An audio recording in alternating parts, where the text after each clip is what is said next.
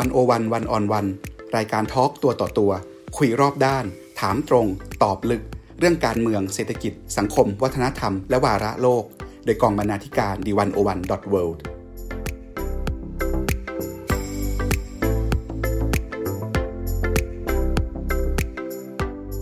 สวัสดีครับ กลับมาพบกันอีกครั้งนะครับ กับรายการวันโอวันวันออนวันในรูปแบบของพอดแคสต์นะครับ วันนี้ผมวงพันธ์อมรินเทวาเป็นผู้ดำเนินรายการครับ 11 ธันวาคมที่ผ่านมาครับ เราก็ได้ทราบข่าวร้ายในวงการสาธารณสุขของไทยนะครับ เพราะว่าเราได้สูญเสียผู้ชนิยบุคคลที่มีความสามารถมากมายเลยคนหนึ่งนะครับ ซึ่งท่านก็คือนายแพทย์มงคลนสงขลาหรือคุณหมอมงคลนั่นเองครับ ชื่อของคุณหมอมงคลก็คงจะเป็นที่คุ้นหูกันดีนะครับสำหรับคนไทยหลายคน คุณหมอเคยเป็นมาแล้วทั้งปลัดกระทรวง เป็นทั้งรัฐมนตรีว่าการกระทรวงสาธารณสุขนะครับ ซึ่งระหว่างที่คุณหมอทำงานเหล่านี้เนี่ย คุณหมอได้สร้างคุณูปการเอาไว้ให้กับสังคมไทยมากเลยทีเดียว โดยผลงานชิ้นหนึ่งนะครับ ที่จัดว่าเป็นชิ้นโบแดงเลยของคุณหมอก็คือ การที่คุณหมอได้เข้าไปมีส่วนร่วมผลักดันนโยบายหลักประกันสุขภาพทั่วหน้า หรือ 30 บาทรักษาทุกโรคนั่นเองครับ แน่นอนว่าคงจะไม่มีคนไทยคนไหนที่จะไม่รู้จักหรือไม่เคยได้ยินนโยบายนี้นะครับ เพราะถือเป็นนโยบายที่พลิกโฉมวงการสาธารณสุขของไทย และก็คนไทยจำนวนไม่น้อยเลยครับ ได้รับประโยชน์จากนโยบายนี้ เพราะฉะนั้นรายการวันโอวันวันออนวันในวันนี้ครับ เราจะไปย้อนลำลึกถึงคุณูปการของคุณหมอมงคลนะครับ โดยเฉพาะในเรื่องของหลักประกันสุขภาพทั่วหน้าครับ เราจะไปย้อนมองกันว่านโยบายนี้เนี่ยมีที่มาที่ไปยังไงผ่านอะไรมาบ้าง ได้สร้าง Impact อะไรไว้ให้กับสังคมไทยบ้าง รวมทั้งมามองถึงนโยบายนี้นะครับ ทั้งในปัจจุบันและอนาคต ไปวิเคราะห์กันว่านโยบายที่คุณหมอได้มีส่วนร่วมสร้างขึ้นมาเนี่ยกำลังจะเดินไปในทิศทางไหน และก็จะต้องเจอกับความท้าทายอะไรบ้างในอนาคตครับ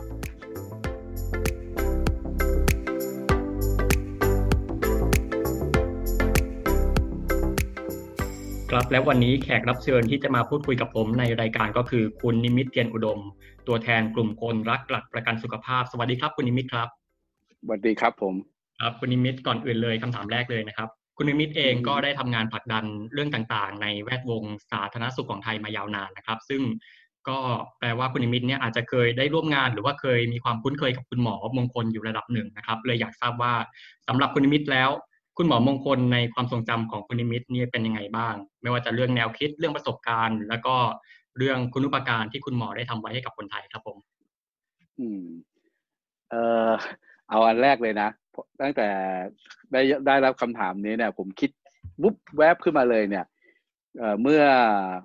เมื่อประมาณสามปีที่แล้วหรือประมาณสี่ปี คือพวกเรา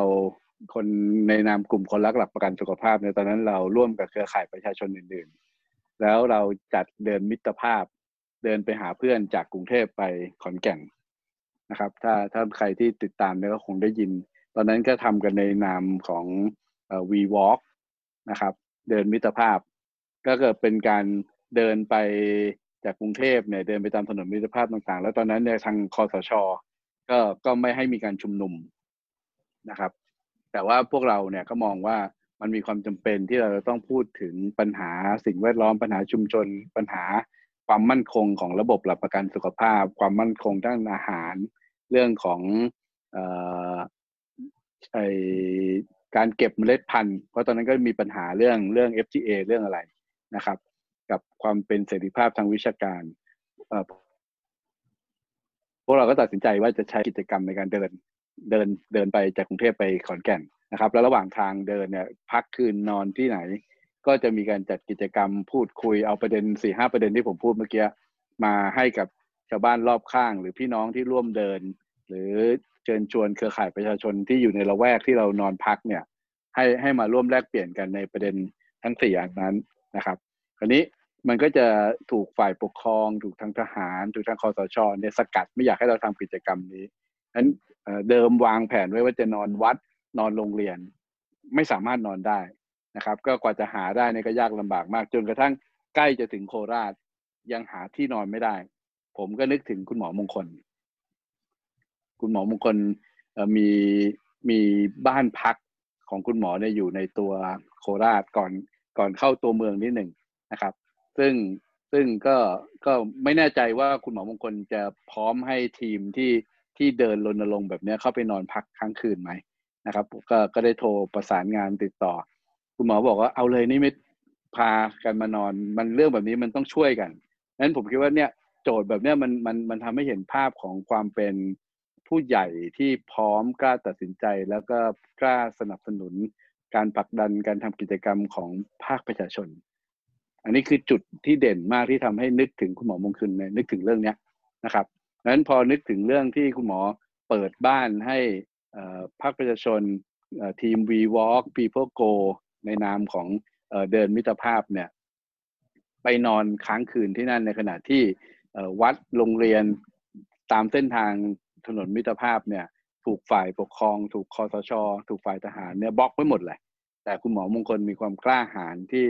ที่พร้อมจะสนับสนุนกิจกรรมที่มันเป็นประโยชน์ แล้วก็ไม่ได้เป็นเรื่องผิดกฎหมายอะไร นะครับ หลังจากนั้นเนี่ยมันก็เลยทำให้นึกย้อนกลับไปอีกว่า พวกเราที่เป็นกลุ่มคนรักหลักประกันสุขภาพที่เข้าไปดูแลปกป้อง และพยายามที่จะทำให้ระบบหลักประกันสุขภาพเนี่ยมันมันเป็นประโยชน์กับประชาชนมากที่สุดเท่าที่ระบบมันจะทำได้เนี่ยคุณหมอมงคลก็เป็นเป็นคนที่เราคิดถึงลำดับแรก ๆ ที่เกี่ยวข้องกับระบบหลักประกันสุขภาพครับ ครับผมครับคราวนี้พูดถึงเรื่องของนโยบายหลักประกันสุขภาพนะครับ ก็มาสู่คำถามที่ว่า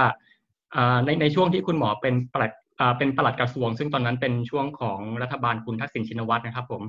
ซึ่งตอนนั้นเนี่ยการผลักดันนโยบายนี้เนี่ยคือมีความท้าทายแล้วก็มีอุปสรรคเยอะมาก แล้วก็มีเสียงต่อต้านทักท้วงท้วงติงอะไรมากมายเลยนะครับ หลายคนอาจจะมองว่าเป็นไปได้ยากหรือว่าเป็นไปไม่ได้ด้วยซ้ำนะครับ แต่ว่าคุณหมอมงคลเนี่ยซึ่งตอนนั้นเป็นปลัดกระทรวงก็ได้เข้ามาช่วยผลักดัน และก็ เร่งรัดจนทำได้สำเร็จในเวลาเพียงไม่กี่เดือน จากที่เดิมเนี่ยที่คาดหมายว่าอาจจะต้องใช้เวลาเป็นปีๆเลยนะครับ อันนี้อยากทราบว่าความเป็นมาเป็นไปของการผลักดันนโยบายนี้เป็นยังไงแล้ว เพราะอะไรคุณหมอถึงสามารถผลักดันนโยบายนี้ได้อย่างรวดเร็ว และประสบความสำเร็จได้ครับผมคือผมว่าประเด็นที่สำคัญอยู่ตรงที่การตัดสินใจว่าในเชิงนโยบายเลยนะ ว่าโรงพยาบาลทุกแห่งในระบบของรัฐ นะครับ โรงพยาบาลของรัฐทุกแห่งเนี่ยต้องอยู่กับระบบหลักประกันสุขภาพ ไม่แล้วก็ต้องเป็นไม่ใช่เป็นเรื่องภาคสมัครใจด้วย เป็นเป็นเป็นเรื่องว่าต้องตอบสนองนโยบายของรัฐต้องทำต้องต้องเข้ามาอยู่ ผมว่าอันนี้อันนี้สำคัญมาก เพราะว่าในกฎหมายเนี่ยมันมันไม่ได้ไปเขียนบังคับไว้ มันก็คือบอกว่าให้หน่วยบริการเนี่ยมาขึ้นทะเบียนหน่วยโรงพยาบาลไหนมีความประสงค์ที่จะอยู่กับระบบก็มาขึ้นทะเบียนเป็นหน่วย ให้บริการในระบบ เพราะฉะนั้นเรื่องนี้เป็นเรื่องสำคัญว่าถ้าในเบื้องต้นของฝั่งนโยบายนะไม่กล้านะที่จะบอกว่าทุกโรงพยาบาลของรัฐต้องมาอยู่ในระบบเนี่ยมันมันก็จะไม่เกิดเรื่องแบบนี้ เพราะฉะนั้นพอหมอเป็นประหลัด แล้วชัดเจนว่าระบบเนี่ยมันเป็นประโยชน์กับประชาชน มันทำให้ประชาชนไม่ต้องมาล้มละลาย หรือต้องมาคิดถึงเรื่องค่ารักษาพยาบาล ในในในการต้องไปรักษาในแต่ละครั้ง แล้วกลไกที่สำคัญที่สุดของกลไกที่มีความสำคัญในระบบหลักประกันสุขภาพเนี่ยมันเป็นสองฝั่ง ฝั่งหนึ่งคือผู้ซื้อบริการก็คือสปสชใช่ไหมครับ อีกฝั่งหนึ่งเนี่ยคือฝั่งผู้ให้บริการ ถ้าทั้งสองฝั่งเนี่ยไม่ไม่ไม่ประสานไม่ทำงานด้วยกัน แล้วไม่เดินไปในจังหวะเดียวกันเนี่ย มันไปไม่ได้เพ ราะฉะนั้นในในในฝั่งของสำนักงานหลักประกันสุขภาพเนี่ยมีคุณหมอสงวน ซึ่งก็เป็นลูกน้องเก่าของคุณหมอมงคลใช่ไหมฮะเข้ามารันเข้ามาบริการ แล้วในฝั่งผู้ให้บริการฝั่งกระทรวงสาธารณสุขเนี่ยมีคุณหมอมงคลเป็นประหลัด แล้วชัดเจน ตัวรัฐมนตรีสุดารัตน์กับคุณหมอสุรพงศ์ตัวนั้นก็ชัดเจนว่า โรงพยาบาลของรัฐบาลทุกแห่งเนี่ยต้องเข้ามาประหลัดสั่งประหลัดกับกับ แล้วก็ หลอมรวมทุกอย่างเข้ามาเนี่ย มันมันถึงเดินหน้าได้ เพราะว่าในช่วงจังหวะนั้นเนี่ย โรงพยาบาลหรือหมอจำนวนมากเนี่ยหวั่นไหว ไม่อยากเข้า เพราะว่ามันมันกระทบระบบหลักประกันสุขภาพเนี่ยมันไปกระทบกับเงินบำรุงของโรงพยาบาลโดยตรงเลยนะ เพราะว่าพอเกิดระบบหลักประกันสุขภาพ หลักประกันสุขภาพเป็นคนซื้อบริการแทนประชาชน โรงพยาบาลทั้งหมดที่เข้ามาอยู่ในระบบคุณไม่ สามารถที่จะเก็บค่ารักษาพยาบาลได้ นอกจากค่าธรรมเนียมต่อครั้งที่ประชาชนไปใช้ ซึ่งก็กำหนดไว้แค่ 30 บาท นั่นก็คือมันไปกระทบกระทบกับหม้อข้าวหรือขุมทรัพย์ของโรงพยาบาล เพราะว่าโรงพยาบาลเนี่ยโดยโดยระเบียบนะครับเขาเขาจัดตั้งเงินบำรุงได้ โรงพยาบาลมีประชาชนไปรักษาเขาก็เรียกเก็บค่ารักษา แล้วเก็บเป็นเงินบำรุงของโรงพยาบาล แต่ว่าปลัดกระทรวงที่ชื่อว่าหมอมงคลเนี่ยก็ตัดสินใจว่าทุกโรงพยาบาลต้องเข้า ต้องอยู่กับกฎเกณฑ์กติกานี้ว่าคุณจะเรียกเก็บเงินจากประชาชนไม่ได้ ซึ่งทำให้ผู้บริหารโรงพยาบาลจำนวนมาก หมอจำนวนมากเนี่ยไม่เห็นด้วย เพราะว่ามันมันมันกระทบกับรายได้ของเขา แต่ว่าด้วยด้วยความ กล้าหาญที่จะตัดสินใจด้วยการมองประโยชน์ของของประชาชนผู้เจ็บป่วยเป็นหลักเนี่ยผมคิดว่า อันเนี้ยมันเลยทำให้ระบบมันเดินหน้าได้นะครับ ครับผมแล้วก็อย่างที่เราทราบกันนะครับ หลังจากที่เป็นปลัดกระทรวงมาแล้ว คุณหมอก็ได้รับแต่งตั้งเป็นรัฐมนตรีด้วยในสมัยของพลเอกสุรยุทธ์จุลานนท์นะครับ ซึ่งตอนนั้นคุณหมอก็คืออได้นำนโยบาย 30 บาทรักษาทุกโรคเนี่ย มาต่อยอดสารต่อด้วยนะครับเลยอยากทราบว่าในช่วงนั้นที่คุณหมอเป็นรัฐมนตรีอยู่นะครับ ผมคุณหมอได้ทำอะไรกับนโยบายหลักประกันสุขภาพต้นหน้านี้ไว้บ้างครับ คือคือเออพอบัตรทองมันเริ่มต้นเนี่ย มันมันเริ่มต้นแบบกล้ากลัวๆนะเพราะว่าทุกทุกคนก็ไม่รู้ว่ามันจะไปยังไงจะได้หรือไม่ได้ เพราะฉะนั้นก็กล้ากล้ากลัวๆแต่ว่า แต่ว่าก็พยายามทำกันอย่างรอบครอบ เพราะนั้นมันก็ไปมีมีประกาศที่ยกเว้น คือโรคไหนที่ระบบไม่ดูแลเนี่ย มันต้องมีประกาศยกเว้น เพราะฉะนั้นในในปีแรกที่ระบบออกมาใช้เมื่อปีสี่ห้าเนี่ยนะครับปลายปลายปี ก็เขียนบอกไว้เลยว่าก็รักษาทุกโรคแต่ว่าไม่ครอบคลุมเรื่องการรักษาผู้ติดเชื้อ HIV ด้วยยาต้านไวรัสผู้ป่วยไตที่ต้องฟอก ฟอกเลือดด้วยเครื่องฟอกไตนะครับ เรื่องเสริมสวยเรื่องภาวะการมีบุตรยากเลยก็คืออะไรที่เขาคิดว่ามันมันมีค่าใช้จ่ายสูงมากเนี่ยเขาจะไม่ครอบคลุมเขาก็ประกาศยกเว้นไว้ แต่ว่าด้วยด้วยภาวะผู้นำและการประสานงานกันระหว่างกระทรวงสาธารณสุขกับกับสปชเนี่ยมันก็เลยทำให้เรื่องพวกนี้ค่อย ๆ ขยับนะครับ โจทย์ที่ ระบบหลักประกันสุขภาพไม่สามารถเริ่มต้นแล้วรักษาผู้ติดเชื้อชีวีด้วยยาต้านไวรัสเนี่ยก็เพราะว่าตอนสมัยนั้นราคายาต้านมันแพงมากคุณหมอมงคลเองก็รู้ดีคุณหมอสงวนสำนักงานหลักประกันสุขภาพก็รู้ดีว่าว่าถ้าจะต้องจ่ายค่ายาเดือนละ สมัยนั้นเนี่ยมันก็เกือบเกือบสองหมื่นทุกต่อคนต่อเดือน เพื่อจะซื้อยาต้านไวรัสเนี่ย ระบบไปไม่ได้แน่ๆ เพราะว่าเริ่มต้นระบบหลักประกันสุขภาพด้วยค่าหัวพันสองร้อยกว่าบาทเท่านั้นเองนะครับ แต่ว่าถ้าคุณต้องซื้อยาให้กับผู้ติดเชื้อ ซึ่งอาจจะมีประมาณตรงนั้นเป็นแสนคนเนี่ย เดือนละมือสองหมื่นทั้งทั้งคุณหมอสงวนทั้งคุณหมอมงคลก็มองว่ามันมันยาก แต่ว่าทั้งหมดทำงานด้วยกันาคประชาชนเครือข่ายผู้ติดเชื้อนะครับ นักวิชาการก็บอกว่าโจทย์ใหญ่ที่ราคายาต้านไวรัสมันสูงมากเนี่ยเป็นเพราะเรื่องสิทธิบัตรนะครับ เป็นเรื่องสิทธิบัตรยาแต่ละตัว พวกนี้มันมีสิทธิบัตรแล้วก็ยาบางตัวไม่ควรจะได้สิทธิบัตรด้วย เพราะว่าเป็นยาเก่า แล้วก็เอามาเอามาปรับนิดหน่อยเพื่อที่จะบอกว่ามันมันเพลินใช้ได้กับการรักษาเรื่อง HIV อย่างเงี้ยนะครับ หรือว่าเป็นยาที่ หนึ่งหนึ่งชนิด มันการรักษาต้องกินยาเป็นแบบค็อกเทลสองชนิดหรือสามชนิดด้วยกันขึ้นไป เพราะฉะนั้นพอบอกว่าเอายาสามชนิดมากินพร้อมกันเนี่ยแล้วไปยื่นขอจดสิทธิบัตรเนี่ย มันก็เป็นเรื่องที่ไม่เข้าข่ายที่ควรจะได้รับสิทธิบัตร เพราะฉะนั้นผู้บริหารสูงสุดอย่างปลัดกระทรวงเนี่ย รับรู้ข้อมูลเรื่องนี้ คนทำงานระดับทุกระดับเลย ป้อนข้อมูลขึ้นไปว่ามันแพงมันซื้อไม่ได้มันผูกขาด เพราะเรื่องสิทธิบัตรนั้นถ้าเราจะทำให้คนได้ถึงได้ได้รับยาผู้ติดเชื้อได้รับยาเนี่ย เราต้องจัดการเรื่องนี้ แล้วก็ไปดูไปดูในในกฎหมายสิทธิบัตรเนี่ย มันก็เปิดช่องไว้ให้มาตราห้าสิบสี่เนี่ย บอกว่าถ้าเกิดเหตุวิกฤตทางสุขภาพแล้วมีความจำเป็นที่จะต้องใช้ผลิตภัณฑ์ สิ่งประดิษฐ์ที่ที่ติดสิทธิบัตรเนี่ยรัฐสามารถที่จะไปเอาสิ่งประดิษฐ์นั้นเนี่ยมาใช้ได้โดยที่จ่ายค่าธรรมเนียมการใช้ให้กับผู้ส่งสิทธิ์นั้นๆ ด้วยด้วยด้วยด้วยข้อมูลที่ฟีดกันแบบนี้แล้วผู้บริหารเนี่ยกล้าคิดกล้าตัดสินใจ แล้วมองประโยชน์ของสังคมโดยรวมเป็นที่ตั้งเนี่ยทำให้คุณหมอมงคลเนี่ยตัดสินใจทำ CL นะครับ ก่อนหน้าคุณหมอมงคลจะตัดสินใจทำ CL เนี่ยพวกเราเคยชุมนุมเคยเรียกร้องให้ให้รัฐบาล ตอนนั้นมีคุณกรทัพพลังศรีเป็นรัฐมนตรีสาธารณสุข ผมจำนายกไม่ได้ นักการเมืองสมัยนั้น ไม่มีใครกล้าทำเลยนะ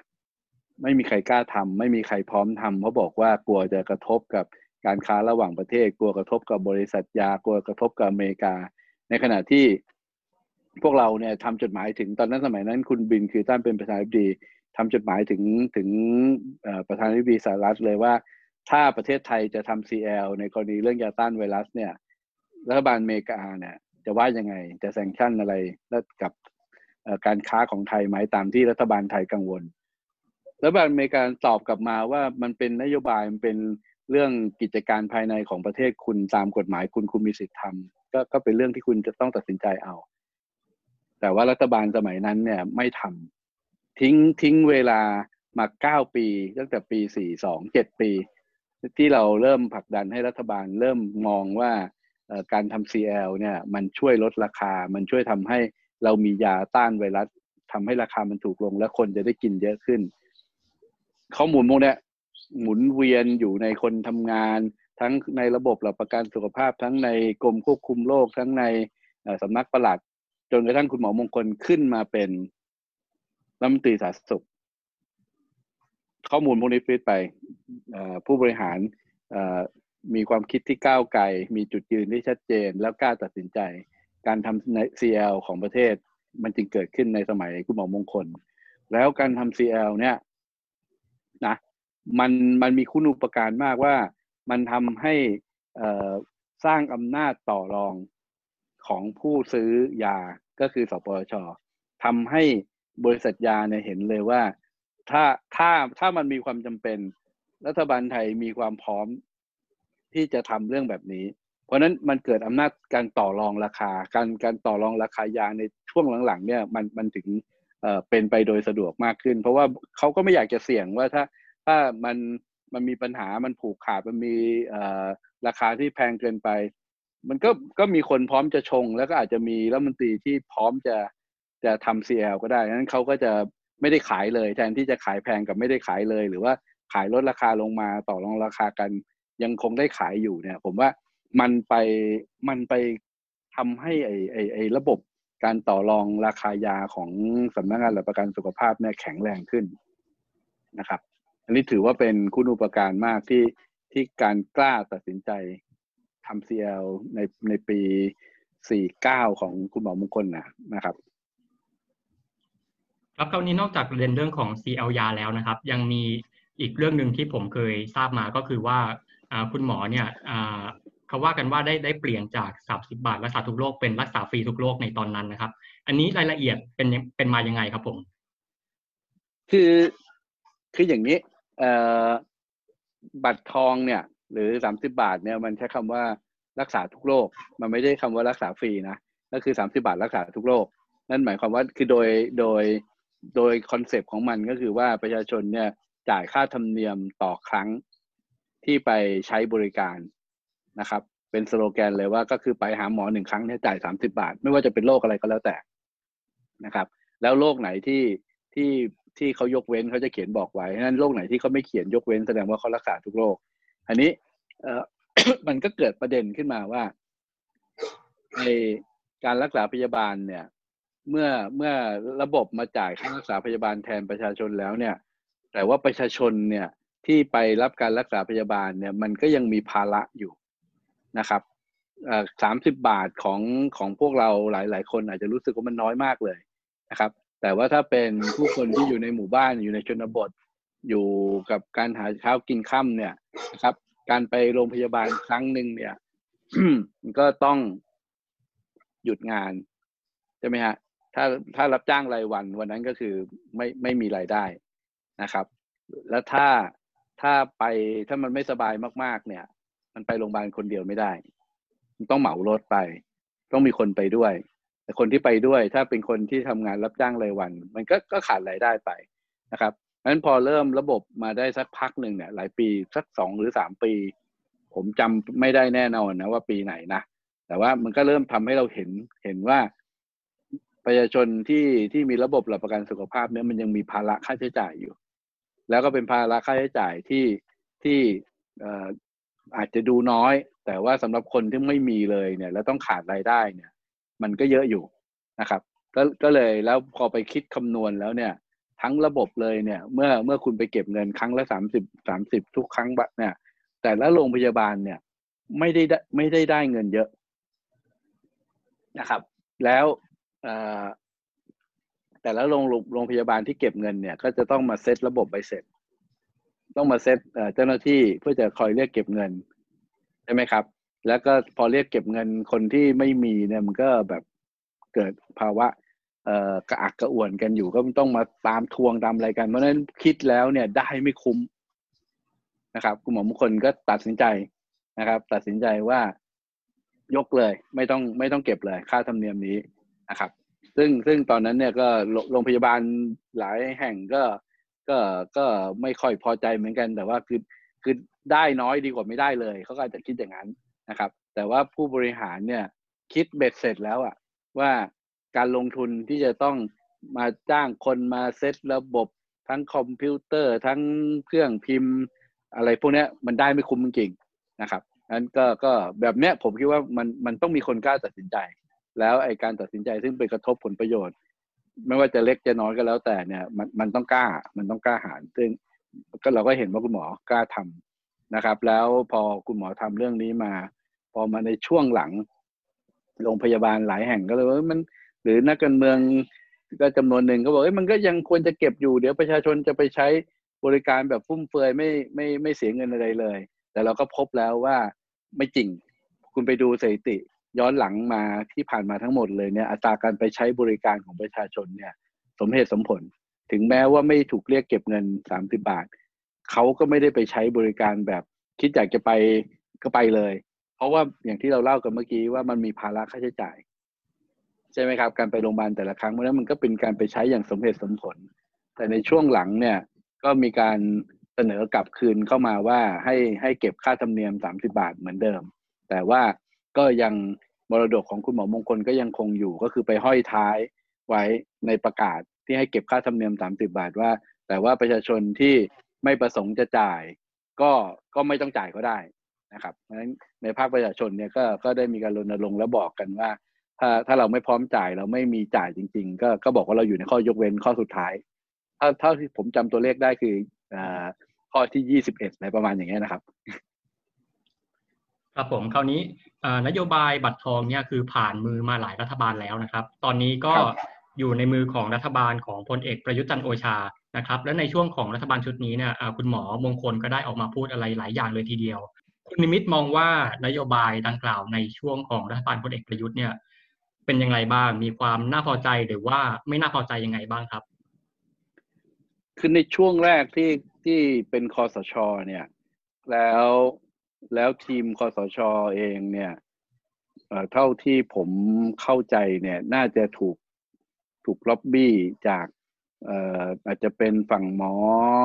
ที่เสียผลประโยชน์ที่รู้สึกไม่ชอบระบบหลักประกันสุขภาพ ก็มีการพูดตลอดเวลาว่า มันควรจะต้องให้ประชาชนร่วมจ่ายนะครับ เพราะว่าเนี่ยใช้เงินเยอะ เดี๋ยวประเทศจะล้มละลาย ประชาชนต้องร่วมจ่ายมานะครับนั้นในในช่วงนั้นเนี่ยคอสชเองเนี่ยพอถูกถูกล็อบบี้ถูกพูดจากฝั่งคือฟังเสียงจากจากผู้เอ่อพวกหมอพวกอะไรที่ไม่เอาระบบเนี่ยฝ่ายเดียวอะ่ะทำให้เขาออกมาพูดเรื่องว่าต้องร่วมจ่าย เพราะว่าเดี๋ยวโรงพยาบาลเดี๋ยวระบบจะเจ๊งประเทศไม่มีเงิน นะครับ คุณหมอมงคลเองเนี่ย ก็ผมคิดว่าคุณหมอรู้ดี ว่าระบบมันคืออะไร ประเทศมีงบประมาณแบบไหน จัดสรรยังไง จะบริหารจัดการแบบไหนทำให้คุณหมอมงคลเนี่ยกล้าลุกขึ้นมา แล้วก็ส่งเสียงบอกว่าไม่เห็นด้วยกับการเรื่องการร่วมจ่ายนะครับ เพราะว่าปัญหาที่เราพบกันมาอยู่แล้วเนี่ยประชาชน ที่ไม่มีก็คือไม่มีจริง ๆ แล้วเราเซตระบบหลักประกันสุขภาพเพื่อเราจะไปช่วยให้คนไม่ต้องล้มละลายจากจากการต้องจ่ายค่ารักษาพยาบาลที่เขาไม่มีจะจ่าย เพราะนั้นการร่วมจ่ายก็ก็ถูกคัดค้าน พวกเราเองลุกขึ้นคัดค้านคุณหมอมงคลก็พร้อมที่จะพูดแล้วก็สนับสนุนการคัดค้านอันนี้ ผมคิดว่าอันเนี้ยเป็นเป็นเรื่องที่สำคัญ ถัดมาพอพอเรื่องการร่วมจ่ายเบาลง ก็มีเรื่องใหม่ขึ้นมา นะครับ ทางคอสชอเองเนี่ยจากการที่ไม่เข้าใจระบบ ก็ก็ก็มีการให้มีการตรวจสอบ เพราะว่าไปเชื่อว่ามีการทุจริตในระบบหลักประกันสุขภาพนะครับผลการตรวจสอบเนี่ยก็ไม่พบว่ามีการทุจริตนะครับ มีการแขวนเลขาสปชยุคหนึ่งเนี่ยเพราะว่าเพราะว่าเชื่อว่ามีการทุจริตไปไว้ที่สำนักงงานสำนักประหลัดนะครับ แล้วแล้วก็พบว่าไม่มีการทุจริตคุณหมอมงคลก็ออกมาซับพอร์ตว่ามันมันไม่มีการทุจริต แต่ว่าอันที่มีผลกระทบอย่างยิ่งต่อการกำกับตรวจสอบที่ไม่มีความเข้าใจของของคอสชเนี่ย ก็คือการที่ไปบอกว่าระบบหลักประกันสุขภาพเนี่ยกฎหมายไม่ให้อำนาจที่จะซื้อยา เพราะว่าไปตีความนิยามคำว่าค่ารักษาพยาบาลเนี่ยอย่างแคบแล้วไม่มีคำว่าซื้อยาอยู่ในกฎหมาย ไปตีความอย่างแคบอย่างที่ไม่ค่อยเข้าใจเจตนารมณ์ของการบริหารระบบมรดกชิ้นนี้เนี่ยมันก็ตกมาจนถึงปัจจุบันเนี่ยว่าแต่เดิมเองสปชเนี่ยมีมีสำนักยา มีทีมมีการจัดสรรงบประมาณเพื่อที่จะไปซื้อยาราคาแพง เพราะว่าคุณหมอมงคลเองเนี่ยถือว่าเป็นคนแรก ๆ ในระบบ สุขภาพของประเทศที่มีการซื้อยารวม หมายความว่าแต่ละโรงพยาบาลแต่ละจังหวัดเนี่ยมารวมตัวกัน แล้วก็มาดูว่าเรามียาที่สำคัญจำเป็นแบบไหนที่เราต้องใช้ แล้วพอรู้ว่ามียาสำคัญตัวนี้ต้องใช้มีบริษัทไหนขาย เรียกบริษัททั้งหมดมาเจรจาต่อรองเลยว่า เราจะซื้อล็อตใหญ่ จะขายล็อตใหญ่เนี่ยราคาเท่าไหร่อะไรยังไง ซึ่งอย่างเงี้ยเรียกว่าการซื้อซื้อยารวม คุณหมอมงคลเนี่ยเป็นเป็นคนแรก ๆ ที่ทำเรื่องนี้ เคยเคยได้ได้มีโอกาสได้ได้พูดคุยปรึกษากับคุณหมอเนี่ยคุณหมอก็เล่าให้ฟังว่าเขาเป็นคนแรก ๆ ที่ที่ได้เริ่มทำอันนี้ เพราะฉะนั้นคุณหมอมงคลเนี่ยทราบดีว่าการการที่มีการซื้อยารวมเนี่ยมันส่งผลดีกับงบประมาณของประเทศกับราคายาที่เราจะซื้อได้ถูกลงของระบบหลักประกัน แต่ว่าพอคอสชมาเนี่ยบอกว่าสปสชไม่มีสิทธิ์ไม่มีอำนาจซื้อ นะครับ ต้องโอนกลับไปให้ให้ให้กระทรวงสาธารณสุขเป็นผู้ซื้อ แล้วพอโอนกลับไป พอไปดูกฎหมายแบบเห็นตรงกันอีกเนี่ย กระทรวงสาธารณสุขก็ซื้อไม่ได้อีก เพราะว่าไปถูกตีความว่า ไอ้เงินเงินของสปชเนี่ยต้องจ่ายให้โรงพยาบาลเท่านั้นนะครับ ก็เลยเลยอีหลักอีเหลือ การซื้อยารวมเนี่ย เกือบจะเจ๊งเกือบจะพังจนกระทั่งจะต้องมาปรับแก้กันใหม่ขอมติ คลมอใหม่ว่า ก็ก็ก็ให้หาโรงพยาบาลใดโรงพยาบาลหนึ่ง ภายใต้กระทรวงสาธารณสุขเนี่ยมาเป็นคนซื้อยารวมแทนโรงพยาบาลทั้งประเทศนะครับ อันเนี้ยเป็นเป็นเป็นการตัดสินใจของผู้บริหารประเทศที่ไม่มีความเข้าใจระบบทำให้ระบบมันเกือบจะพังจนกระทั่งต้องคุณหมอมงคลก็ต้องออกมาส่งเสียงว่า มันจำเป็นต้องซื้อยารวม การซื้อยารวมดี แต่ว่าจะบริหารจัดการยังไงก็ว่ามา ถ้าบอกว่ามันไม่ถูกระเบียบกฎหมายก็พยายามหาระเบียบมา แต่ต้องทำให้เกิดการซื้อยารวม ผมว่าเนี้ยถ้าถ้าถ้าคุณไม่ไม่ยึดโยงประโยชน์ของสาธารณะเนี่ย คุณก็ไม่กล้าขึ้นมาค้านมาพูดกับรัฐบาลเรื่องมีอำนาจเต็มแบบที่มาจากการปฏิวัติหรอกผมว่าอันนี้ก็เป็นเป็นข้อแข็งที่ทำให้เราคิดถึงคุณหมอ แล้วทำให้คุณหมอเองก็ ก็ก็ถือว่าเป็นเป็นผู้ใหญ่อะที่ตรงไปตรงมาที่จะพูดเรื่องแบบนี้นะครับนั้นไอไอนโยบายของคุณประยุทธ์ที่มาบริหารแล้วไม่ค่อยเข้าใจระบบหลักประกันสุขภาพเนี่ย มีผลบั่นเซาะระบบหลักประกันสุขภาพเยอะมากนะดีว่าคุณหมอมงคลเองเนี่ยก็ก็พร้อมที่จะลุกขึ้นมาอธิบายมาอะไรรัฐบาลก็ต้องฟังอยู่ครับ ครับผมแล้วก็ล่าสุดเมื่อไม่นานมานี้เลยนะครับ รัฐบาลของพลเอกประยุทธ์ก็ได้ปลดล็อกให้บัตรทองสามารถนำไปรักษาได้ทุกที่เลย ตรงนี้คุณนิมิตมีความเห็นว่ายังไงบ้างครับ คือผมคิดว่าอันนี้ไม่ใช่เครดิตคุณประยุทธ์นะเอ่อถ้าจะให้เครดิต อันนี้เนี่ยผมคิดว่าต้องให้เครดิตคุณอนุทินเอ่อคุณอนุทินมาแล้วแล้วก็มาบริหาร กระทรวงสาธารณสุขแล้วมาเป็นประธานบอร์ดสปสชให้นโยบาย คือคือก็คงมองเห็นปัญหานะว่าคือบัตรทองเนี่ย ก็จะเริ่มต้นกันไปรักษาพยาบาลเนี่ยก็คือต้องไปที่หน่วยบริการประจำใกล้บ้านที่เราเลือกใช่ไหมครับ แล้วพอมันก็มีปัญหาของหน่วยบริการประจำใกล้บ้านอาจจะเล็ก แล้วก็อาจจะรักษาโรคยากๆไม่ได้ ประชาชนก็ต้องไปรับใบส่งตัว นะครับ ก็จะต้องไปบางคนถ้ารู้สึกว่าไม่เชื่อโรงพยาบาลขนาดเล็กนี่ก็จะวิ่งไปโรงพยาบาลขนาดใหญ่เลย ก็จะต้องไปถูกเรียกเก็บเงิน เพราะข้ามขั้นตอนในการรักษาภายในระบบนะครับ ผมว่าการการเห็นการเห็นทุกของคนที่อยู่ในระบบแบบนี้เนี่ยมันทำให้รองนายกหรือคุณอนุทินเนี่ยแกก็กล้าตัดกล้ากล้ากล้าตัดสินใจและกล้าจะมีนโยบายออกมาว่าถ้าอย่างนั้นเนี่ย คนในบัตรทองเนี่ยมันก็ควรจะไปรักษาได้ทุกที่ เหมือนกับเหมือนกับข้าราชการที่ไปรักษาได้ทุกที่ เพียงแต่ว่านโยบายนี้วิธีคิดเนี่ยเป็นวิธีคิดที่ที่ตอบโจทย์ปัญหาของของประชาชน แต่ว่าต้องต้องทำอย่างรอบคอบ เพราะว่าการการที่คนจะต้องขึ้นทะเบียนในแต่ละที่เนี่ยมันไปผูกพันกับเรื่องงบประมาณที่จะต้องจ่ายให้แต่ละโรงพยาบาลนะครับ แต่ครั้นี้ถ้างั้นก็ต้องมาเปลี่ยนวิธีคิดใหม่ว่าเราจะจัดสรรการจ่ายงบประมาณให้แต่ละโรงพยาบาลที่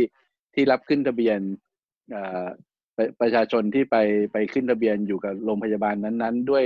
ราคาเท่าไหร่อะไรยังไงเพื่อจะยังให้โรงพยาบาลเนี่ย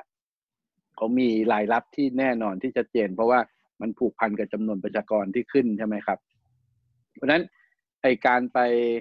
รักษาได้ทุกที่เนี่ย มันก็เลยเริ่มต้น เริ่มต้นแบบต้องระมัดระวังว่า โอเค ไม่ไม่ใช่ว่า อยู่อยู่ปุ๊บเนี่ยก็วิ่งไปโรงพยาบาลจังหวัดเลยนะครับก็ไม่ใช่อย่างนั้นก็คือเริ่มต้นจากว่าถ้าเราอยู่ในอำเภอเนี่ย ในในแต่ละอำเภออาจจะมีรพสตรพสตไหนใกล้ เราก็ไปที่รพสตโรงพยาบาลส่งเสริมสุขภาพตำบลนนั้นได้เลย ถ้าแล้วก็หรือว่าเราอาจจะไปที่โรงพยาบาลอำเภอเลยก็ได้นะครับ ถ้าเราสะดวกนะครับ แล้วถ้าเราอยู่เป็นรอยต่อ โรงพยาบาลอำเภอนี้กับอีกอีกอำเภอหนึ่งแต่ว่าบ้านเราไม่ได้อยู่อำเภอนั้น แต่ว่าโดยการเดินทางมันสะดวกกว่า ก็สามารถวิ่งไปโรงพยาบาลอำเภอ เราเราเรียกโรงพยาบาลพวกนี้ว่าเป็นระดับปฐมภูมิ เป็นระระดับเบื้องต้น ก็เลยใช้คำว่าไปทุกที่ในโรงพยาบาลในระดับปฐมภูมิไปได้เลย ซึ่งในช่วงแรกเนี่ยไปไม่ได้ ต้องไปเฉพาะโรงพยาบาลที่เราขึ้นสิทธิ์ไว้เท่านั้น ซึ่งไอ้นโยบายแบบนี้ก็ต้องถือว่ามันไปปลดล็อกข้อจำกัดในการเข้าถึงบริการของประชาชนนะครับ ก็มันเพิ่งเริ่มต้น ยังไม่เริ่มต้นดีในทั้งประเทศเริ่มต้นในเขตเก้ากับในกทมก่อน แล้วเดี๋ยวดูว่าจะจะมีวิธีการจัดการยังไงที่มันสะดวกทั้งทั้งฝั่งผู้ให้บริการและสะดวกทั้งฝั่งผู้รับบริการ ผมคิดว่าอันนี้เป็นเป็นจุดจุดเริ่มต้นที่ที่ดี แต่ว่าก็ค่อยๆดูว่าจะพัฒนาไปยังไง ก็เป็นเครดิตของของของรัฐมนตรีาธารณสุขรองนายกรัฐมนตรีอนุทินนะครับ ครับนอกจากเรื่องของบัตรทองแล้วนะฮะยังมีอีกเรื่องหนึ่งก็คือเรื่อง CL ยาที่เป็นประเด็นร้อนแรงมากในรัฐบาลชุดนี้นะครับ เพราะว่ารัฐบาลชุดนี้เนี่ยมีความพยายามที่จะผลักดันให้ไทยเข้าเป็นสมาชิกของ CPTPP นะครับ ซึ่งฝ่ายหนึ่งก็มองว่าการเข้าเป็นสมาชิกเนี่ยจะทำให้มีผลกระทบบางอย่างต่อเรื่องของ CL ยานะครับ ซึ่งอาจจะทำให้คนไทยต้องซื้อยาในราคาที่สูงขึ้นนะครับผมและนี่ก็เป็นประเด็นที่คุณหมอมงคลเนี่ยได้ออกมาพูดอยู่ต่อเนื่องเลยนะครับ ถึงแม้ตอนนี้รัฐบาลจะยอมถอยนะครับนำไปศึกษาใหม่แต่ว่าก็ยังไม่ได้ว่าจะตีตกไปซะทีเดียวนะครับ คุณนิมิตมีความเห็นต่อเรื่องนี้ยังไงบ้างครับ คือคือเรื่องการไอการทำเขตการค้าเสรี ไม่ว่าจะเป็นทีละประเทศหรือเป็นกลุ่มประเทศใช่ไหมฮะอย่าง CPTPP นี่ก็คือเป็นการทำการค้าเสรีในกลุ่มประเทศ แล้วมันก็เลยกลายเป็นข้ออ้างของเหตุผลว่าหูมันเป็นตลาดที่ใหญ่มาก ประเทศไทยคนเข้าไปใช่ไหมฮะแต่ว่ามุมมองแบบนี้มันเป็นมุมมองของของนักธุรกิจของผู้ค้าที่ที่เขามองว่าการขยายประโยชน์การการขยายตลาด จะทำให้เขาได้ประโยชน์ แต่ว่าพอเป็นอย่างนี้ปุ๊บเนี่ย มันก็คือมันก็ต้องเอาไปแลกเรื่องเช่น เอาเรื่องทรัพย์สินทางปัญญาไปแลกเอาเรื่องการลดภาษีไปแลกเอาเรื่องเขตแดนศูนย์กากรไปแลกซึ่งซึ่งถามจริงว่ามันมันอาจจะทำให้คุณได้ตลาดขึ้น แต่ว่ามันมีคนที่ได้รับผลกระทบ แล้วที่รัฐบาลที่เราสามารถชะลอรัฐบาลได้โดยที่ยังไม่เข้าไปใน CPTPP เนี่ย เป็นเพราะว่าเรื่องสุขภาพกระทบแน่ๆนะครับ เรื่องสิทธิบัตรยากระทบเราจะทำ CL ไม่ได้เลย เพราะว่าเงื่อนไขหลายอย่างในในใน CPTPP เนี่ยก็ก็มีมีข้อเข้มงวดมากที่จะไม่ให้ทำหรือว่าไอ้เรื่องนักลงทุนการคุ้มครองนักลงทุนเนี่ยที่การจะทำนโยบายสาธารณะ ถ้ารัฐบาลทำแล้วไปกระทบกับนักลงทุนคุณถูกฟ้องแน่ๆเรื่องแบบนี้มันยังมีอยู่ แล้วรัฐบาลหรือหน่วยงานของราชการที่ที่เกี่ยวข้องกับเรื่องเนี้ย ไม่มีความชัดเจนว่าคุณจะเยียวยา คุณจะดูแลคนที่ได้รับผลกระทบอย่างไรคนที่ได้ประโยชน์ในทุนได้ประโยชน์ ได้ไปแล้วแต่ประชาชนที่เสียประโยชน์จากเรื่องของการคุ้มครองนโยบายสาธารณะ หรือเรื่องของไม่สามารถจะทำ CL ได้ เปิดช่องเรื่องการทำสิทธิบัตรอย่างเข้มงวดเนี่ย มันมันได้รับผลกระทบ รัฐบาลไม่มีแผนที่จะดูแลเรื่องผลกระทบเราเราถึงหยุดได้ ซึ่งเรื่องแบบเนี้ยคุณหมอมงคลเองเนี่ยตอนที่ทำ CL เนี่ย ก็ชัดเจนว่าว่าการทำ CL ไม่ได้ก่อให้เกิดผลกระทบกับประเทศ ประเทศได้ประโยชน์ในการทำ CL ประเทศพร้อมจะจ่ายค่าธรรมเนียมให้กับผู้ทรงสิทธิ์ที่เราไปเอาผลิตภัณฑ์ที่ติดสิทธิบัตรมาใช้ ใช่ไหมครับ แล้วก็ ตอบโจทย์ชัดเจนว่าไม่ใช่การขโมยทรัพย์สินทางปัญญา แต่เป็นการใช้สิทธิ์ของรัฐที่จะดูแลประชาชน เพราะนั้นเมื่อเมื่อเมื่อจะเข้า CPTPP แล้วทำให้เราเกิดความยุ่งยากในการทำ CL มากขึ้นเนี่ยมันได้ไม่คุ้มเสียเหมือนกัน ด้วยเหตุแบบเนี้ยเราเราถึงเลยยังหยุด CPTPP ได้แต่ว่าไม่รู้ว่าจะหยุดได้นานแค่ไหนนะครับคนที่จะมาส่งเสียงช่วยประชาชนเนี่ยก็ก็เสียไปแล้วเนี่ยมันก็ลำบากขึ้นนะครับ คราวนี้อีกประเด็นหนึ่งที่คนพูดถึงกันมากก็คือเรื่องของวัคซีนโควิด -19 นะครับ ซึ่งตอนนี้คนตั้งคำถามมากมายเลยว่าจะคนไทยเนี่ยจะได้เข้าถึงวัคซีนกันอย่างทั่วถึงไหม หรือเข้าถึงอย่างเท่าเทียมไหมนะครับ คราวนี้ก็มีบางส่วนที่คิดไอเดียขึ้นมาว่าเราจะสามารถ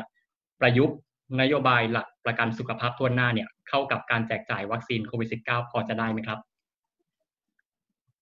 คืออย่างนี้ มันเป็นมันเป็นสิทธิประโยชน์ที่คนไทยทุกคนเนี่ย จะได้รับการส่งเสริมและป้องกันโรคอยู่แล้ว อยู่ในอยู่ในในในบัตรทองเนี่ยนะครับ เช่น เช่น เรามีสิทธิประโยชน์เรื่องวัคซีนไข้หวัดใหญ่ใช่ไหมครับ เด็กทุกคนที่เกิดมาเนี่ย จะต้องได้วัคซีนพื้นฐานสี่าห้าตัวยังไงก็ได้อันนี้มันเป็นสิทธิประโยชน์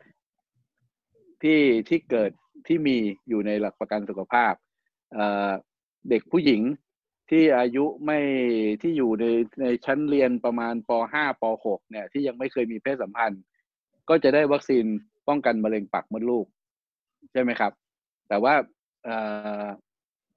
โรคที่มีการอุบัติใหม่ขึ้นมาอย่างเงี้ย มันก็เป็นหน้าที่ของระบบที่จะต้องไปคิดว่าจะจะดูแลประชาชนยังไง วัคซีนโควิด เนี่ยก็เป็นอีกอีกตัวหนึ่งที่ระบบหลักประกันสุขภาพก็ต้องคิดจะ จัดสรรงบประมาณเพื่อที่จะหาเงินมาซื้อวัคซีนให้ได้ ตอนเนี้ยที่ที่มีข่าวว่าว่าเราไปจองซื้อวัคซีนอะไรอย่างนี้ อันนี้ยังเป็นเงินกู้อยู่นะครับ เป็นเงินกู้ที่ที่รัฐบาลตอนที่มีปัญหาวิกฤตก็เลยต้องกู้เงินมาจำนวนหนึ่งเนี่ยก็ก็จะเริ่มต้นด้วยการใช้เงินกู้ ไปลงทุนจองแล้วก็ซื้อวัคซีนมาใช้นะครับ อนาคตพอมันหมดอันนี้ปุ๊บในปีถัดไปเนี่ย สำนักงานหลักประกันสุขภาพเองก็ต้องทำงบทำทำเป็นงบประมาณขึ้นขอรัฐบาล ว่าว่ามีความจำเป็นที่จะต้องมีวัคซีน ก็ก็ทำขึ้นไปรัฐบาลจะจัดสรรลงมาได้กี่คนกี่อะไรก็ก็ขึ้นอยู่กับงบประมาณในแต่ละปี แต่ว่าเรื่องสำคัญก็คือว่าเมื่อเมื่อมีวัคซีนขึ้นมาแล้วเนี่ยสปชและกระทรวงสาธารณสุขเนี่ยต้องเซตระบบด้วยกัน ว่าจะกระจายวัคซีนยังไงให้เกิดความเป็นธรรมกับทุกคนนะครับ ก็ต้องเริ่มต้นดูว่ามีกลุ่มเสี่ยงไหม กลุ่มคนที่มีความเสี่ยงที่จะมีโอกาสที่จะติดโควิด แล้วก็ถ้าติดแล้วจะมีโอกาสที่จะพัฒนาการของโรคเร็วรุนแรงถึงโอกาสเสียชีวิต ก็ต้องไปเซตระบบนี้ขึ้นมา เมื่อเซตระบบว่าจะกระจายให้ใครกลุ่มไหนก่อนกลุ่มไหนหลังเนี่ย ก็ต้องเกิดความเป็นธรรม แล้วก็ต้องใช้ต้องใช้เรียกว่าอะไรอะ ลักษณะของทางการระบาดเข้ามาเป็นส่วนช่วยนะครับ เราก็ต้องไปช่วยกันดู ช่วยกันจับตามองว่าการกระจายวัคซีนก็จะต้องไม่เกิดความเหลื่อมล้ำไม่ไม่เป็นเรื่องของอภิสิทธิชนนะครับคนทุกคนที่อยู่ในภาวะเสี่ยงที่อยู่ในเกณฑ์ที่ต้องได้ ก็ต้องได้อย่างเสมอหน้า เพราะฉะนั้นนี่ถือเป็นภารกิจที่ที่สปสชเนี่ยต้องทำอยู่แล้วครับ เพียงแต่ว่าพวกเราต้องเฝ้าติดตามแล้วมากำกับให้การทำเนี่ยมันมันเกิดความเป็นธรรม ครับก็คุยกันไปหลายประเด็นเลยทีเดียวนะครับ คราวนี้สรุปสุดท้ายเลยข้อสุดท้ายเลยนะครับคุณนิมิตคิดว่าอนาคตของนโยบายหลักประกันสุขภาพทั่วหน้าของไทยจะไปในทิศทางไหน และก็จะมีความท้าทายอะไรที่รออยู่ข้างหน้าครับ ผมคิดว่ามีอยู่สักสามสี่เรื่องที่เป็นความท้าทายนะอันอันที่หนึ่งเลยเนี่ย ประเทศเรามีระบบหลักประกันสุขภาพหลายหลายกองทุนของราชการของประกันสังคมของบัตรทอง ของรัฐวิสาหกิจของครูโรงเรียนเอกชน ทุกระบบมีมีความยังมีความแตกต่างกันอยู่ ในการจัดสรรงบประมาณของรัฐที่จะมาดูแลคนในแต่ละกลุ่ม ถ้าให้ดีเนี่ยความท้าทายของเราก็คือว่าเราจะค่อยๆหลอมรวมแล้วลดความเหลื่อมล้ำของแต่ละระบบได้ยังไง ที่จะทำให้เกิดสิทธิประโยชน์ ในการดูแลรักษาที่ที่เป็นธรรมนะครับ การจัดสรรงบประมาณที่สนับสนุนแต่ละกองทุนเป็นธรรมกับทุกคนนะครับ ระบบแต่ละระบบเนี่ยมีมีประสิทธิภาพ จ่ายค่ารักษาพยาบาลในโลกเดียวกันในในระดับที่ใกล้เคียงกัน ไม่ใช่ว่าระบบหนึ่งจ่ายแพง ระบบหนึ่งจ่ายถูกอะไรเงี้ยผมคิดว่านี่คือความท้าทายในอนาคตข้างหน้าว่าจะต้องลดความเหลื่อมล้ำเรื่องนี้ให้ได้นะครับ อันที่สองก็คือว่าจะทำยังไงให้ บริการการรักษามันดีกว่านี้ แล้วแต่ว่าพอเป็นบริการการรักษาที่ดีกว่านี้ มันก็ไปขึ้นอยู่กับกระทรวงสาธารณสุข กระทรวงสาธารณสุขเนี่ยถือว่าเป็นเจ้าของโรงพยาบาลที่ใหญ่ที่สุดในประเทศนะ โรงพยาบาลรัฐทั้งหมดเนี่ยประมาณพันพันกว่าโรงอยู่ภายใต้การกำกับและดูแลของกระทรวงสาธารณสุข จะทำยังไงให้ให้กระทรวงสาธารณสุขเนี่ยมีมีงบประมาณที่เพียงพอที่จะไปพัฒนาโรงพยาบาล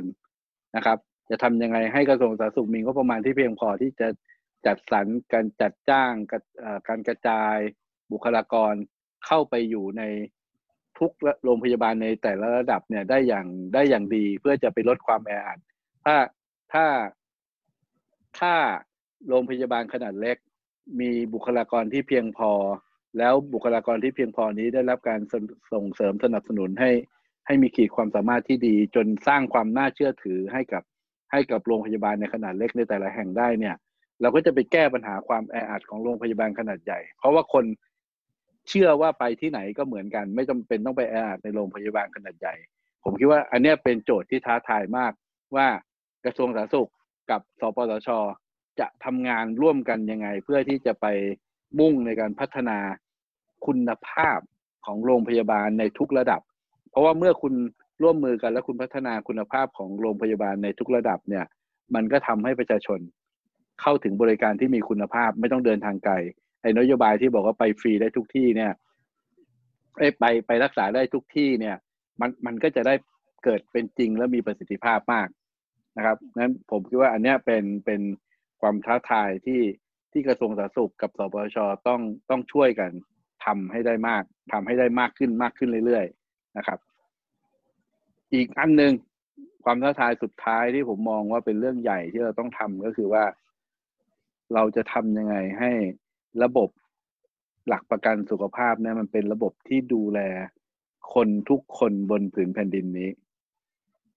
ทุกวันนี้เนี่ยมันยังเป็นการดูแลเฉพาะคนไทยนะ บัตรทองเนี่ยถูกตีความโดยสำนักงงานกฤษฎีกาเลยว่าดูแลได้เฉพาะคนไทย อันนี้เราก็จะมีคนอีกจำนวนหนึ่งที่อาจจะตกหล่นไป เช่นคนไทยที่ตกสำรวจไม่ได้ไม่ได้ทำบัตรประชาชนนานแล้ว คนไทยที่อยู่บนที่ราบสูงที่ถูกตีความว่าเป็น